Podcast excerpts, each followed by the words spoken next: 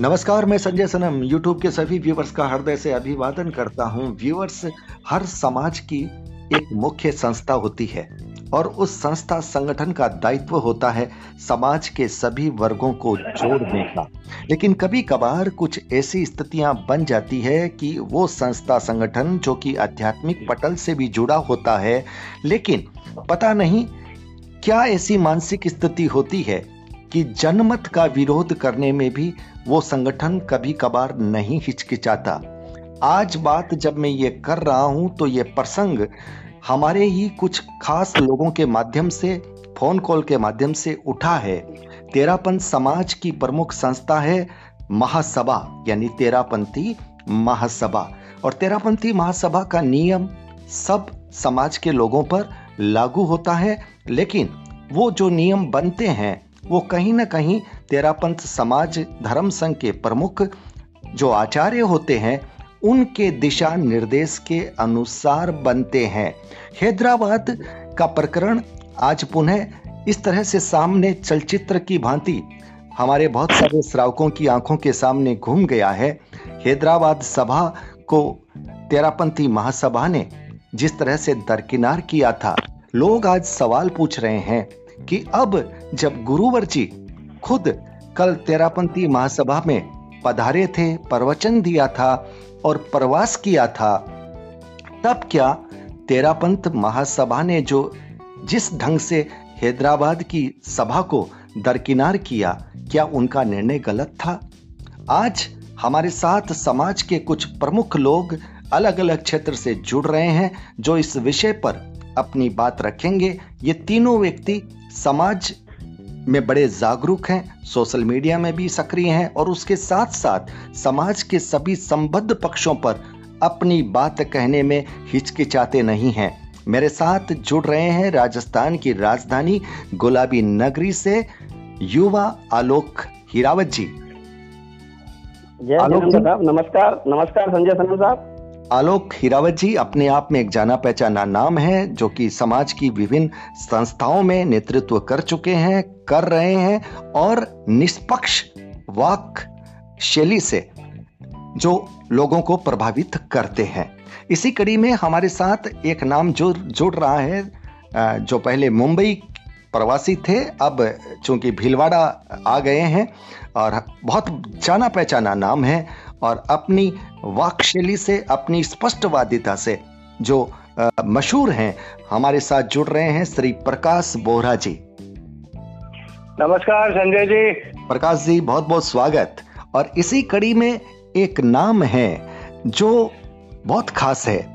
कर्नाटक की धरती से है कर्नाटक की राजधानी बेंगलोर से है और जिन्होंने आचार्य भिक्षु की समाधि स्थल सिरियारी से उठे एक मुद्दे पर एक स्वाभिमान की जो बात उठाई और आज भी वो जंग लड़ रहे हैं और ये कहा जा सकता है कि अगर नैतिक मूल्यों के आधार पर देखें तो जिस तरह से कोर्ट में विचाराधीन ये मामला चल रहा है, श्रीमान हरकचंद जी बापना ने अपना पक्ष काफ़ी मज़बूत ढंग से वहाँ रखा है और वो पक्ष अब समाज के सामने भी, अब लोगों के सामने भी गवाही बनकर के कहीं ना कहीं खड़ा हुआ है। चलिए मैं बहुत बड़ा परिचय नहीं दूँगा हमारे साथ जुड़े हैं कर्नाटक बेंगलोर से श्रीमान हरकचंद जी बाफना। बाफना जी? बाफना जी मेरी आवाज़ आ रही है? आ रही साहब आ रही चलिए तीनों अतिथि हमारे साथ जुड़ गए हैं और मैं सबसे पहले जाता हूँ श्रीमान प्रकाश बोरा जी के पास। प्रकाश बोरा जी। प्रकाश जी, मेरा सवाल ये है, आप तो धर्म की रीति, नीति, परिपाटी से बड़े वाकिफ हैं और आचार्य प्रवर की आप सेवा में हमेशा संलग्न रहे हैं और आपने सभा संस्थाओं के संविधान, नियम, कायदे, कानून का भी आपको बहुत अच्छी जानकारी है। प्रकाश जी, मुझे एक बात बताइए, अगर मैं भूल नहीं कर रहा हूँ या मेरे पास जो खबरें आ रही है, उस आधार पर यह कहा जा रहा है कि हमारी जो सर्वोच्च संस्था है महासभा तेरापंथी महासभा उन्होंने हाँ। जो हैदराबाद की सभा है प्रकाश जी हाँ। आवाज़ आ रही है आ रही आ रही है हैदराबाद की सभा में जो सुरेंद्र जी सिंह जनमत से निर्वाचित हुए थे उनको किस तरह से दरकिनार किया उस सभा को दरकिनार किया लोग कह रहे हैं और यहाँ तक कहा गया कि केंद्रीय जो प्रक्रियाएँ होती है केंद्रीय जो कार्यक्रम होते हैं उनसे संस्था को वंचित रखा गया। तो प्रकाश जी अब जो सर्वोच्च हैं संघ प्रमुख हैं उन्होंने हाँ। कल हैदराबाद की सभा में प्रवचन दिया है प्रवास किया है। तो हम क्या माने? क्या महासभा का निर्णय गलत था? सर इसके बारे में मैं क्षमा चाहूँगा आपसे। आपको मैं आपके कुछ शब्द जो थे वो मुझे उचित नहीं लगे हैं।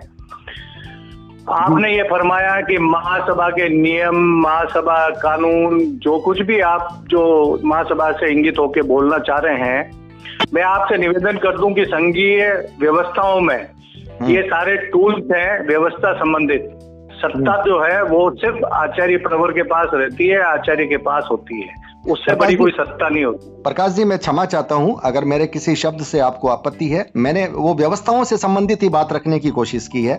हो सकता है मेरी बात अलग ढंग से मैं मैं मैं आपके माध्यम से समाज के सभी व्यक्तियों को कम से कम ये मैसेज दे देना चाहता हूँ कि हमारी सभा संस्थाएँ नियम नहीं निर्देशन देती है।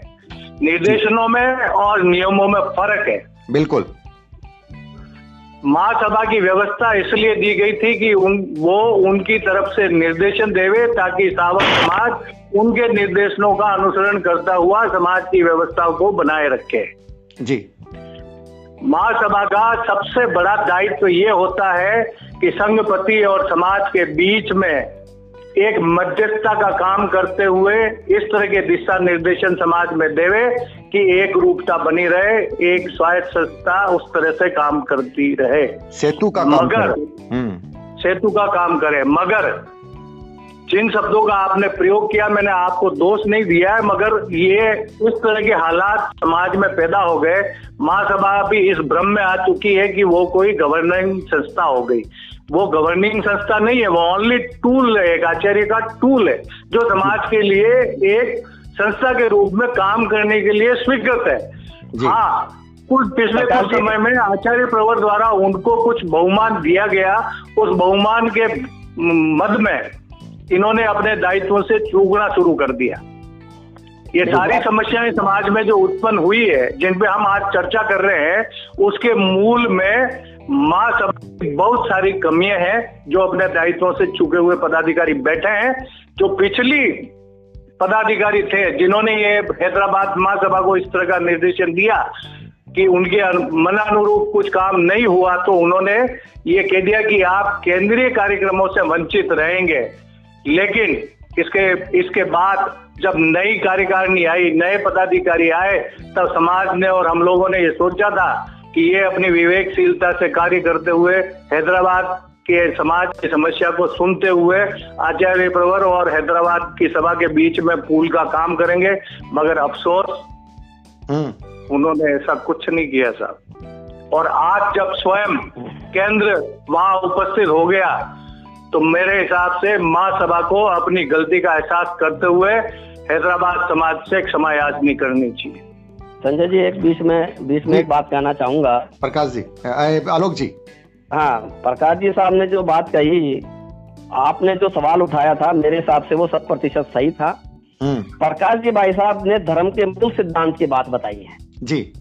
और आपने वर्तमान में जो हकीकत में जो महासभा ने किया है उस पर सवाल उठाया है। हाँ मेरे पास आलोक जी मेरे पास जो लोगों के जो प्रतिक्रियाएँ आ रही है ना मैंने उन्हीं से प्रेरित होकर बात कही मैं वही निवेदन कर रहा हूँ कि प्रकाश जी साहब ने जो धर्म को समझते हैं वर्षों से पुराने जुड़े हुए हैं उन्होंने धर्म का मूल सिद्धांत बताया है कि। महासभा मार्गदर्शन देने के लिए और सेतु के लिए है। जी। आदेश या नियम सौंपने के लिए नहीं है लेकिन आपने जो वर्तमान में जो हो रहा है उसका हकीकत सवाल पूछा है। अब आप प्रकाश जी से कंटिन्यू करें। नहीं बिल्कुल प्रकाश जी ने अपनी बात कह दी। उन्होंने बहुत अच्छे से कहा है कि भाई ये जो हुआ है सेतु का काम करना चाहिए जो आप भी कह रहे हैं। लेकिन इसमें जो चूक हुई है इसके लिए महासभा को जो हैदराबाद की सभा यानी समाज से क्षमा मांगनी चाहिए। ये प्रकाश जी ने बात कही है। प्रकाश जी यही बात कही ना? हाँ सर। बिल्कुल। जी अब आप क्या हाँ। कहना चाहते हैं? देखिए साहब मैं एक निवेदन करना चाहूँगा। जब सबसे पहले महासभा ने इस तरह के निर्देश की चिट्ठी आई थी वो भाषा तो इतनी एक्यूरेटली याद नहीं है लेकिन जैसा कि प्रकाश जी ने भी बताया कि हैदराबाद सभा को धार्मिक आध्यात्मिक गतिविधियाँ करने से उन्होंने मतलब रोकने का प्रयास किया था निर्देश दिया था। जी। मेरा तो ऐसा मानना है। हम्म। मैं आपको एक बात पहले स्पष्ट कर दूँ। मैं श्री जैन शताम्बर तेरह पंथी सभा महासभा जो हमारे धर्म संघ की शिरोमणि संस्था है उसका मैं लाइफ मेंबर हूँ। हम्म। उस नाते मैं सर्वप्रथम तो अपने महासभा के पहले के पदाधिकारियों से और वर्तमान पदाधिकारियों से क्षमा याचना के साथ में मुझे अपनी बात कहने का अधिकार हर स्टेज पे है। जी। इस बात को मैं कानूनन स्वीकार करते हुए कि मुझे अपना वक्तव्य देने का अधिकार है उसमें। किसी की सहमति हो या सहमति न हो वो मुझे स्वीकार है। मैं ये महासभा के वर्तमान पदाधिकारी से क्षमा याचना करते हुए उनको ये बताते हुए मुझे हर मंच पे अपनी बात कहने का अधिकार है क्योंकि आजकल ये नई परंपरा हो गई है कि आप जो महासभा की बात या सभा की बात या इसकी बात उसकी बात बाहर नहीं कर सकते हो जी। तो ये मैं स्पष्ट कर देना चाहता हूँ कि भारत का संविधान मुझे अपने विचार प्रकट करने का अधिकार देता है। बिल्कुल। महासभा के पदाधिकारी उससे सहमत हो ये कोई आवश्यक नहीं है। अब मैं मूल मूल बात पे आता हूँ कि वो जो पत्र जारी किया गया था उस समय ही मेरा ये मंतव्य था कि जैन शताम्बर तेरह पंथी सभा हैदराबाद ने महासभा से एफिलेशन लिया है। हम्म। और मैं आपको जानकारी दे दूँ कोई भी इंस्टीट्यूट कोई भी संस्थाएँ अपने किसी भी बड़ी संस्था से एफिलेशन लेती है। हम्म। और अगर वो उनके नियमों की पालना नहीं करती है तो उस मूल संस्था को उसका एफिलेशन करने का अधिकार होता है केवल मात्र हम्म। उसके कार्य को रोकने का अधिकार मेरे हिसाब से किसी भी कीमत में नहीं होता है। जी। महासभा ने किस अधिकार से उनको ये रोका कि आप आध्यात्मिक कार्य नहीं करोगे? ये मेरी समझ के बाहर है। पहली बात तो ये है। दूसरी बात अगर ये बात अगर सही होती हकीकत होती तो हम्म। कल हमारे परम श्रद्धे आचार्य श्री मेरा मन गदगद है। मैं आ, आ, अपने आप पे गौरवान्वित महसूस करता हूँ कि हमारे धर्म संघ को ऐसे आचार्यों की एक क्रम मिला है। मैंने श्रद्धे आचार्य श्री तुलसी को देखा है आचार्य श्री महाप्रज्ञ जी को निकट से देखा है और वर्तमान आचार्य को भी युवाचार्य के काल से ही निकट से देखता आ रहा हूँ। आज मुझे गर्व है कि हमें ऐसे आचार्य मिले हैं जैसा कि आपने आपका शायद आज का इंटरव्यू एक था, जिसमें आपने कुछ जानकारियाँ सार्थक रूप से दी है कि बहुत दबाव और बहुत प्रभाव के बावजूद सरदेव आचार्य श्री ने कल है जो हैदराबाद सभा में प्रवेश किया, रात्रि विश्राम किया तो मेरा, मेरे लिए बड़ी गर्व की बात है कि इतने, इतना अगर आपकी बात सही है, जैसा कि सही लग रही है हम्म। तो ये तो ये हमारे हमारे श्रावकों के लिए थोड़ी चिंता की बात भी है। और मैं आज आपके माध्यम से पूरे भारतवर्ष के उन प्रबुद्ध, उन वयोवृद्ध, उन सीनियर श्रावकों से निवेदन करना चाहूँगा कि आचार्य श्री की साथ संभाल करें। अगर वो किसी प्रभाव में, किसी दबाव में है तो उससे उनको निकालने का भी प्रयास करना हमारा कर्तव्य बनता है। जी। ये आलोक जी आपने ये बात बताई कि भाई आलोक जी प्रकाश जी और हरकचंद जी तीनों जुड़े हुए हैं। हाँ, हाँ। मैं तीनों से एक बात निवेदन करना चाहता हूँ कि देखिए मेरे पास भी कुछ ऐसी बात आई है। मैं सबसे पहले तो प्रकाश जी आप तो बहुत ही ज़्यादा गहरी जानकारी रखते हैं और आलोक जी आप भी बराबर सोशल मीडिया में सक्रिय रहते हैं। क्या महासभा ने ऐसा ऐसा कुछ किया था कि भाई हैदराबाद की सभा को आध्यात्मिक जो जो उनके अपने केंद्र के जो जितने भी कार्यक्रम हैं उनसे वंचित किया जाए। ऐसा कुछ वाकई में किया था? इस तरह का पत्र उस समय में इनको हैदराबाद सभा को दिया गया कि अगर आप हमारी बात को स्वीकार नहीं करते हैं तो हम्म। आपको केंद्रीय कार्यक्रमों से वंचित रखा जाएगा। अब इसमें कार्यक्रमों से नहीं हाथ कंगन को फारसी क्या पढ़े लिखे को फारसी क्या चतुर्मास काल में कोई भी साधु संत वहाँ पे ऐसे का नाम से नहीं विराजे हैं। कोई धार्मिक गतिविधि आध्यात्मिक गतिविधि वहाँ नहीं भी है। ये साक्षात सामने दिख रहा है। जी जी। सर ये ये बात आप जो कह रहे हैं बात में आपकी बात से सहमत हूँ कि वहाँ ये सब चीज़ दिख रही थी। मगर लिखित में इस तरह का कोई भी मैसेज इनके पास नहीं था। उन्होंने सिर्फ़ इतना ही कहा था। यही बात मैंने मार्च तेरापन सभा हैदराबाद से भी कही थी कि आपको आचार्य प्रवर से इस बात पे बात करनी चाहिए कि हमारी संघीय व्यवस्था ये कहती है कि साधु साधियों का, समन समनियों का प्रवास सिर्फ़ सिर्फ़ केंद्र के द्वारा सभा के अंडर में ही होता है। तो सभा जहाँ स्वयं जीवित है तो ऐसी स्थिति में इस तरह के निर्णय जो किए गए, उस पे उसी समय वहाँ पे बात करनी चाहिए थी और कार्रवाई करनी चाहिए थी, जिसकी चूक हैदराबाद सभा ने भी करी है। जी, भाई साहब मैं सरदे आचार्य श्री की भावना से आपको अवगत करा दूँ मैंने ये साक्षात देखा है कि किसी छोटी से छोटी जगह में भी अगर आचार्य श्री को जाना जाने के लिए अर्ज़ करना हो या किसी साधु संत के लिए अर्ज़ करना हो तो सरदे आचार्य श्री केवल उस स्थानीय सभा की के निवेदन निवेदन ही मांगते हैं। स्थानीय सभा के अध्यक्ष मंत्री का निवेदन ही वो स्वीकार करते हैं वो कोई मार्ग से नहीं पूछते। बिल्कुल सही है साहब आपकी बात। हम्म। हमारी व्यवस्था संघीय व्यवस्था ही यही है। बिल्कुल। लेकिन लेकिन मैं ये बताऊँ प्रकाश जी एक वर्बली बात होती है और एक लिखित में कोई ऐसा निर्देश या ऐसी कोई नियमावली बताई जाती है। सभा का कोई ऐसा ऐसा कोई ऐसा आता है महासभा का कि भैया आपके यहाँ केंद्रीय जो प्रकल्प है या केंद्रीय जो कार्यक्रम है वो आपकी इस सभा में नहीं होंगे। नहीं ऐसा है साहब इसमें मैं थोड़ा सा आपको इतिहास में ले जाऊँ। पहले आचार्य प्रवर के चातुर्मास की व्यवस्था सभा ही करती थी। नहीं प्रकाश जी मैं उस बात को मानता हूँ। प्रकाश जी मैं उस बात को मानता हूँ। मैं ये कहना चाहता हूँ क्या महासभा के यहाँ से कोई ऐसा लेटर जारी हुआ?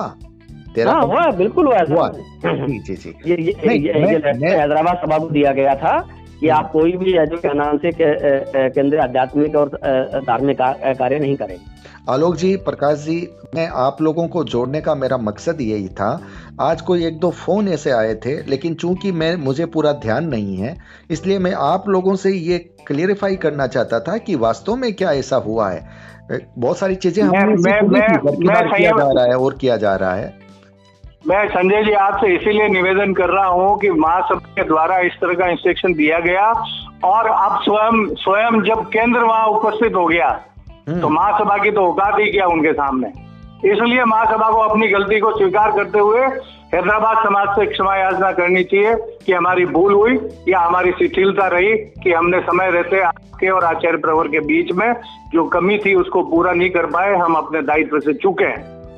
तब तो उनका बड़प्पन है तब तो उनका समाज में होने का सार्थकता है वरना सिर्फ़ ये कोई मीनिंग वाली बात नहीं है।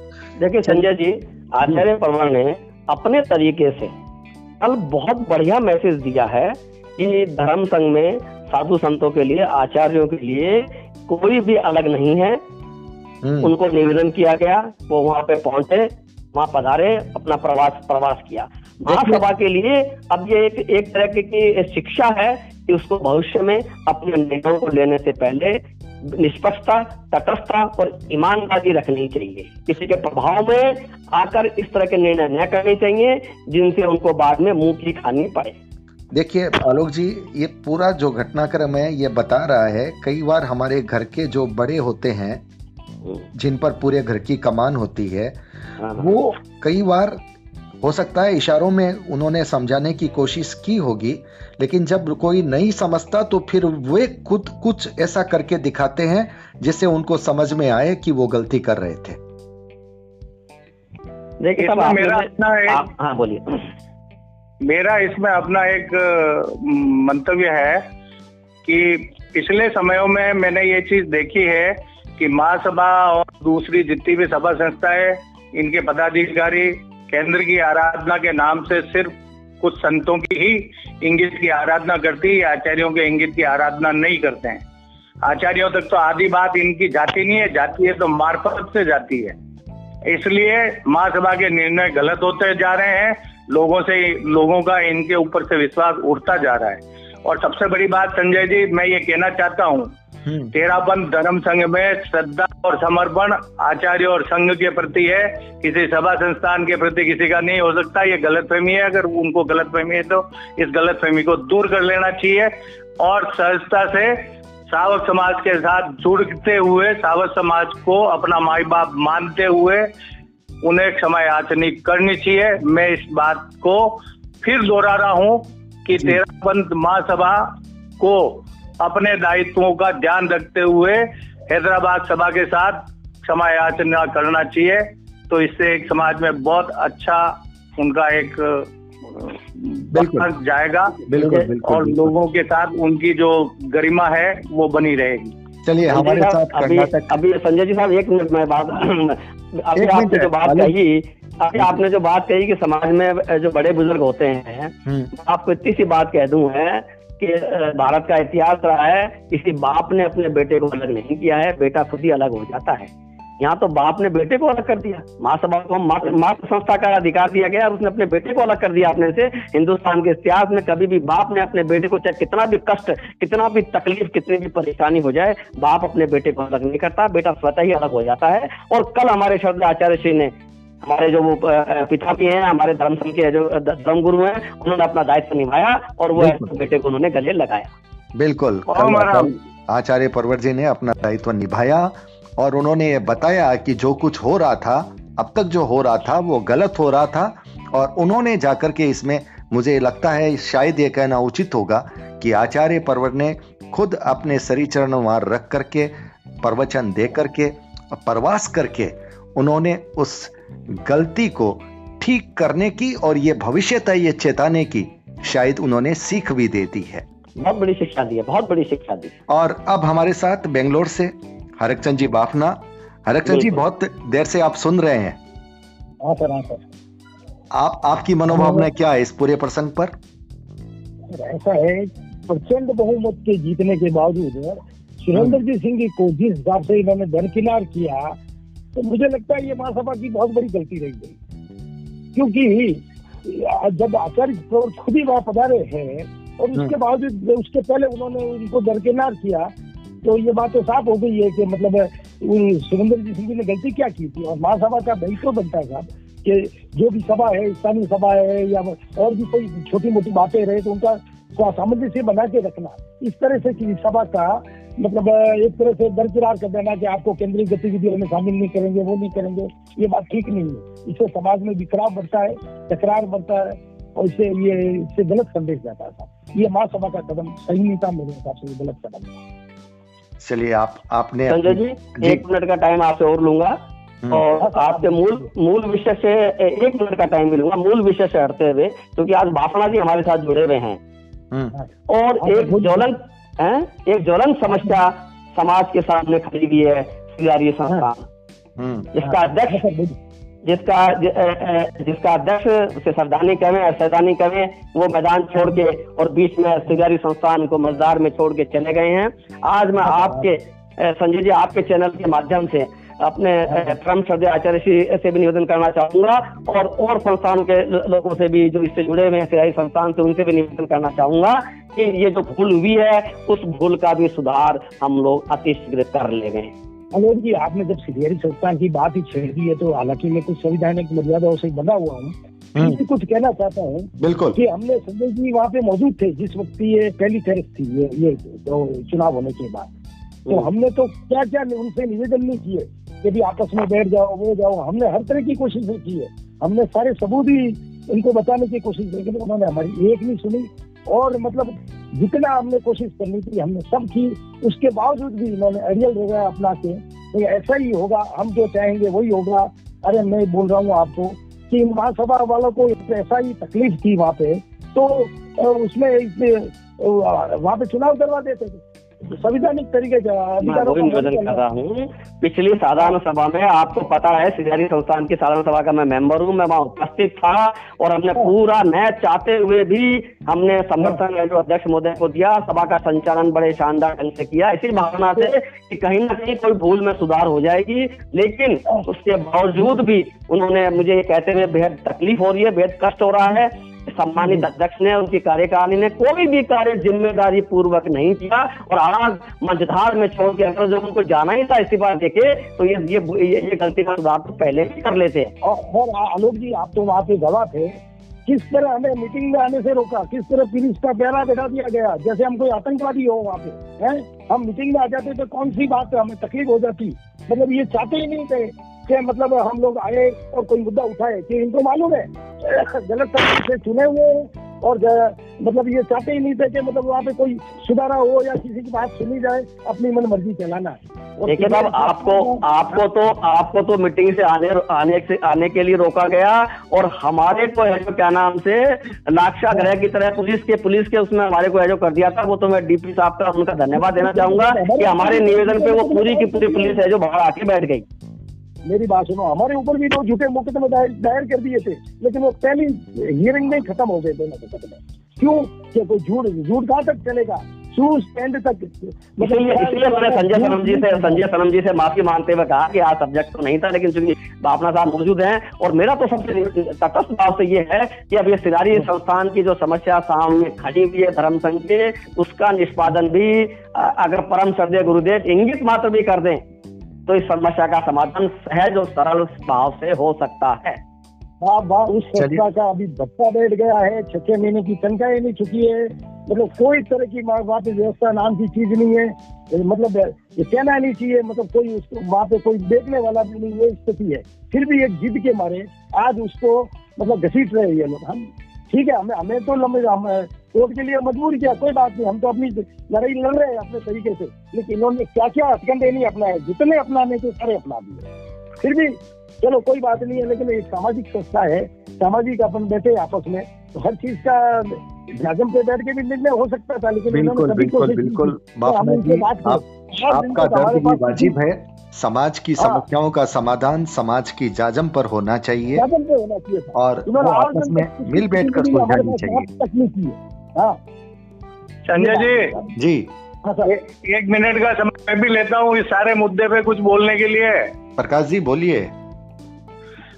सिरियारी का मुद्दा जब आपके इस मंच पे आ ही चुका है तो इस पर मैं एक बात कहना चाहता हूँ कि इसकी शुरुआत कैसे हुई उस पर भी पूरे आम जनता को इस बारे में मालूम पड़ना चाहिए कि धारक चंद जी के साथ जो भी अन्याय हुआ और जब हरक चंद जी ने इसकी महासभा तक अपनी बात को रखने की कोशिश की तो उस समय में भी महासभा के जो वर्तमान पदाधिकारी थे उन्होंने अपने दायित्व से चूकते हुए यहाँ तक कह दिया कि आदमी को न्याय नहीं मिले तो कोई भी कोर्ट में जा सकता है। जबकि उनको ये पता नहीं कि तेरापन धर्म संघ में ये व्यवस्था है कि यहाँ की सर्वोच्च अदालत अगर कोई है तो वो आचार्य प्रवर की होती है।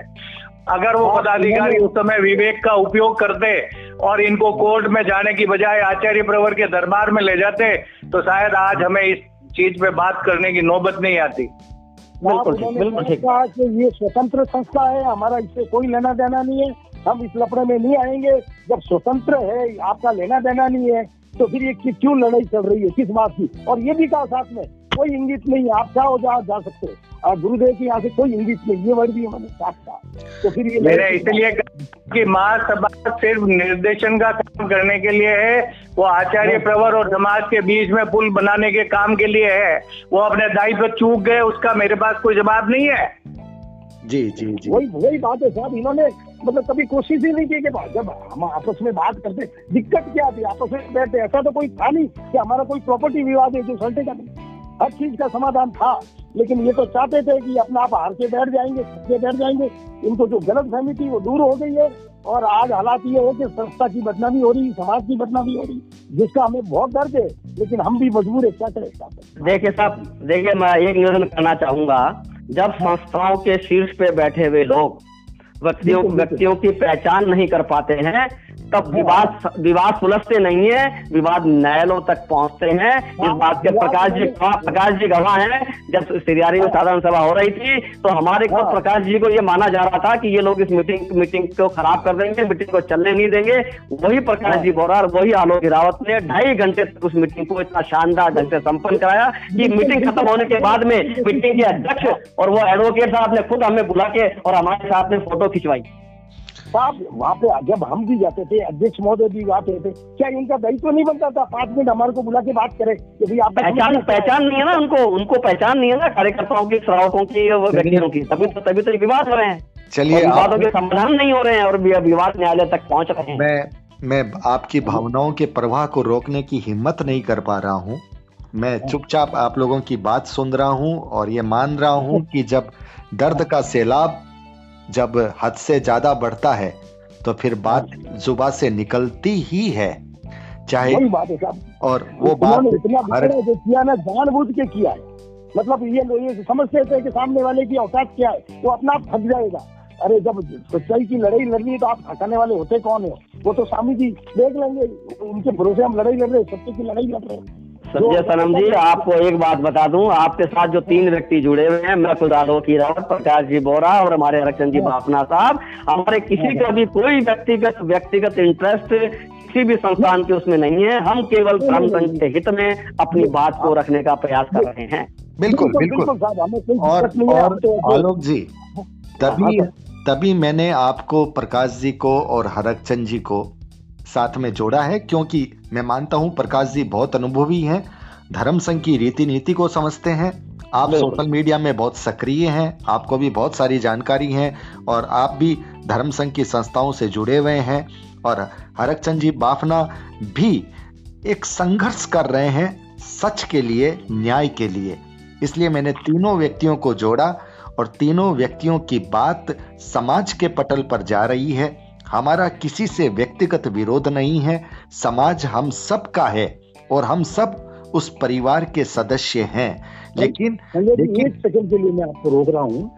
हमने जितने बातें पहली तेरस को सबको ये साफ़ कहा था कि आप हमारी एक गलती बता दे हम नाक रगड़ते हुए सबसे समाज के बड़े समाज में हम माफ़ी मांग लेंगे। नहीं तो हमारी शर्त आपके साथ इतनी है जो गलती हुई उसका सुधार कर लो और उसको संवैधानिक तरीके से चुनाव करा दो हमारी और कोई मांग नहीं थी लेकिन फिर भी उन्होंने ध्यान नहीं दिया। वो उसका बहुत दुख है कि हमें हमें आज भी दुख है कि हमें इस तरह से एक संस्था के खिलाफ कोर्ट में जाना पड़ा। लेकिन हमारी मजबूरी थी हरकचंद जी- हरकचंद जी समाज की बातें ईगोइस्ट होके नहीं सुनी जाती और जो लोग संस्थाओं के उच्च पदों पर होते हैं उन्हें हाँ, विनम्र हाँ। होना चाहिए। ये नीति बिल्कुल साहब ये आधे घंटे का काम नहीं था जिन्होंने आज तीन साल हो गए अभी भी वो भी कोर्टों के चक्कर लगा रहे हैं हम भी लगा रहे हैं। क्या करें मजबूर है सर बात आपकी बिल्कुल सही है जो फैसले समाज की जाजम पर बड़े प्यार और सद्भावना के साथ होते हैं वो फैसले अदालत में होते तो हैं लेकिन दिल में कहीं ना कहीं दीवार बनकर के होते हैं। और ये ये समाज की संस्थाओं का दायित्व होता है कि दिलों में दीवार न बनने दें दीवारें अगर हाँ। कहीं बन गई है तो उन दीवारों को हटाएँ सबको एक हाँ। साथ मिलाएँ। लेकिन प्रकाश जी ने आलोक जी ने और हरक चंद जी ने जिस हिसाब से अपनी बात कही अपनी सच्चाई रखी मैं जानता हूँ मैं मानता हूँ कि किसी का भी मकसद किसी के प्रति भी किसी को लक्षित करना नहीं है किसी पर आरोप लगाना नहीं। है। ये सब जो बात बोल रहे हैं वो समाज के हित में बोल रहे हैं समाज के सुधार के लिए बोल रहे हैं और इन सब की पूरी पूरी निष्ठा आचार्य श्री के प्रति और चारित्रिक आत्माओं के प्रति पूर्ण रूप से है। बिल्कुल। पूर्ण रूप से है। बिल्कुल बिल्कुल। बिल्कुल प्रकाश जी। हृदय से हृदय से है और पुनः पुनः आपके माध्यम से अगर हमारे कहने में अगर कोई बात आई हो तो मैं ज़िम्मेदारी के साथ में क्षमा याचना करता हूँ और ज़िम्मेदारी के साथ में एक बात कहता हूँ। त्यागी संस्थान का लाइफ मेंबर और महासभा का लाइफ मेंबर होने के नाते वो पदाधिकारी जब भी चाहें हम अपनी सेवाएँ हम अपना उपयोग समाज हित में करने के लिए तैयार हैं। बिल्कुल साहब हमारा राग देश किसी से नहीं है और न हमारी कोई माने आचार्य माँ समझ जी के प्रति हमारी पूर्ण श्रद्धा है। इसमें कोई शक नहीं है। ये जो बातें उठा रहे हैं वो गलत है। अमुक तरह की कई बातें उठाते हैं लेकिन आचार्य माँ समझ जी के प्रति हम पूर्ण रूप से समर्पित है। इसमें कोई संदेह नहीं बिल्कुल बिल्कुल। बिल्कुल, बेशक आप सबने अपनी बात कही और मैं भी पुनः कहता हुआ चलूँ समाज के सभी हमारे सहधर्मी भाई बहनों से कि अगर मेरे किसी शब्द से किसी सवाल से किसी अंदाज से अगर आपको कोई लगा हो कि ये सवाल का पूछने का जो नज़रिया है, वो गलत है तो नज़रिया गलत नहीं हो सकता। हो सकता है मुझे कोई जानकारी का अभाव हो, जैसा कि प्रकाश जी ने मुझे करेक्ट किया और मैंने अपने आप को बिल्कुल उनसे माफ़ी मांगते हुए कह दिया कि ये अगर इस अंदाज में मेरे से अगर कोई बात उस रूप में समझी गई है तो मैं वापस लेता हूँ। हमारा किसी का मकसद किसी के दिल को तोड़ने का कतई नहीं है। लेकिन समाज की विसंगतियों पर समाज का ध्यान लगाने का ज़रूर है। अगर हम अपनी विसंगतियों की तरफ़ नहीं देखेंगे तो फिर समाज में वो स्वच्छता, वो गरिमा, वो मर्यादा फिर कैसे रहेगी? सवाल लाख टके का यही है। सभी संस्थाएँ हमारी है और किसी भी संस्था की कोई गलती होती है, अगर उसकी कहीं ना कहीं उसके नाम में कहीं धब्बा लगता है तो वह कहीं ना कहीं धब्बा हम सब पर लगता है। और इसलिए सभी लोग, समाज के जागरूक लोग अपनी बात को उठाते हैं, अपनी बात को कहते हैं। तो व्यूवर्स आज हमारे साथ मेहमान थे प्रकाश बोहरा जी, आलोक हीरावत जी हरक चंद जी, बाफना जी। हम अपने तीनों अतिथियों का आभार ज्ञापित करते हैं कि आपने अपनी बात कही समाज के पटल पर, समाज के हित के लिए, धर्म संघ के हित के लिए और सभी धार्मिक, सधार्मिक भाइयों को प्रेरणा देने के लिए। बहुत बहुत आभार बहुत बहुत नमस्कार। वीडियो को लाइक कीजिएगा शेयर कीजिएगा। चैनल पर अगर नए आए हैं तो सब्सक्राइब करना मत भूलिएगा। बेल बटन को दबा दीजिएगा। आप हमारे डिजिटल फ़र्स्ट न्यूज़ को ज्वाइन कर सकते हैं। एक बार पुनः अपने अतिथियों के प्रति हार्दिक आभार। आभार। धन्यवाद धन्यवाद नमस्कार